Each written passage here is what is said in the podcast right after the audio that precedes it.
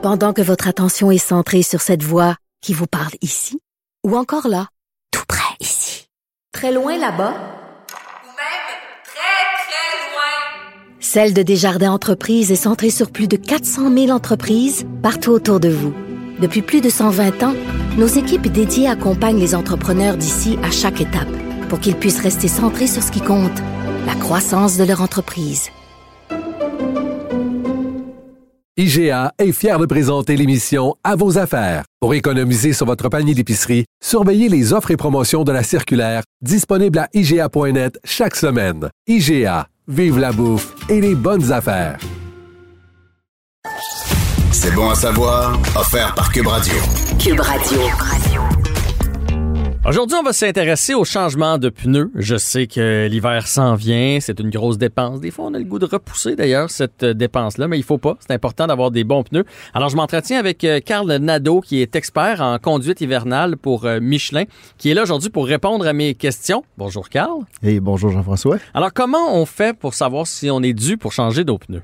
Ben, le plus simple, c'est de faire affaire avec votre spécialiste. Dans le fond, votre, votre revendeur de pneus habituel qui peut facilement mesurer les pneus, vérifier si le pneu est trop vieux aussi. Donc, il y a la compétence de le faire, mais il y a aussi la façon bien, bien facile. Vous prenez un 25 sous et vous insérez la tête de la reine en bas dans les rainures du pneu. C'est la tête de la reine? J'ai toujours pensé que c'était le caribou qu'il fallait mettre en dedans.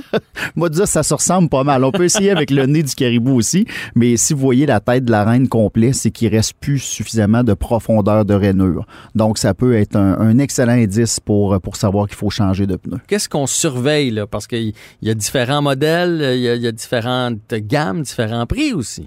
Oui, on a toujours un choix à faire. Puis c'est difficile parce que souvent, on hésite entre un pneu qui va être performant sur la neige ou sur la glace, un pneu qui va être bon sur l'asphalte, un pneu qui va être durable. Euh, Est-ce qu'il va être efficace neuf puis il va perdre de l'efficacité en usant?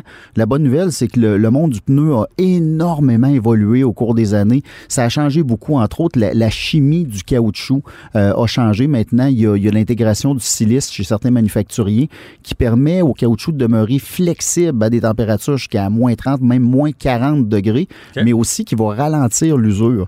Donc, euh, maintenant, il y a des produits sur le marché comme le, le Michelin Excise Snow, par exemple, qui garantit 60 000 km, mais qui va être efficace pendant toute la durée de vie. Donc, c'est pas une rondelle de hockey qui va durer 60 000 km, mais qui va être dangereuse, bien au contraire. C'est un pneu qui va performer neige-glace et même neige épaisse, et ça usé jusqu'à 4,32e de pouce. Donc, normalement, on jette un pneu à 4,32e mm -hmm. et on a fait les tests là, dans la, la, neige épaisse. On parle de 4 à 6 pouces de neige dans des chemins de rallye et ça fonctionne encore. Donc oui, des fois, on paie un petit peu plus pour certains produits. Ouais. Par contre, si on l'a en rendement euh, sur plusieurs années, si on fait un hiver de plus, ben ça devient rentable. Donc c'est quelque chose des fois à réfléchir avant de se commettre et un bon revendeur de pneus, un bon centre de pneus va vous aider et vous conseiller selon vos besoins. Donc, des fois, on est mieux de payer un petit peu plus cher, sauf qu'il il dure plus longtemps ou en tout cas, il est efficace pendant toute la durée de vie du pneu. Ça, c'est important. Définitivement. OK. Là, je pense qu'on fait tous la même erreur. En tout cas, moi,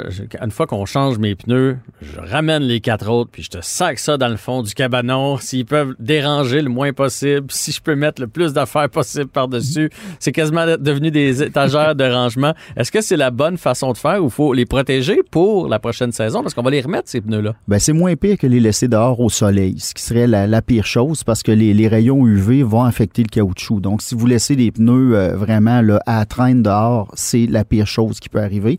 Euh, donc, ce qu'on veut idéalement, c'est les entreposer dans un endroit qui va être euh, sec, euh, chauffé, mais pas surchauffé. Mm -hmm. Donc, le problème avec les cabanons, souvent, s'il y a une vitre, la température intérieure va devenir très, très chaude. Bon, c'est pas idéal pour, pour faire vieillir le caoutchouc. Euh, il y a le fait, si vous avez un ensemble roues et pneus ouais. et que vous les faites vous-même, parce qu'il y a beaucoup de gens qui vont lever ça dans l'entrée puis qui vont faire leur changement de pneus, euh, c'est bon d'identifier où est-ce que le pneu était pour faire des rotations avant-arrière si les dimensions euh, sont identiques avant-arrière. Mm -hmm. Et si vous avez roues et pneus, vous les empilez un par-dessus l'autre. Donc, euh, on met le pneu à plat au sol. Et si c'est simplement les pneus, vous pouvez les entreposer debout euh, dans, dans, votre cabanon, entre autres. Pas tout le monde qui a un cabanon à la maison. Avec Carnado, c'était fort intéressant. J'espère que ça a aidé nos euh, auditeurs. Un grand merci à toi. Merci. C'est bon à savoir. Une présentation Cube Radio. Cube Radio. Cube Radio.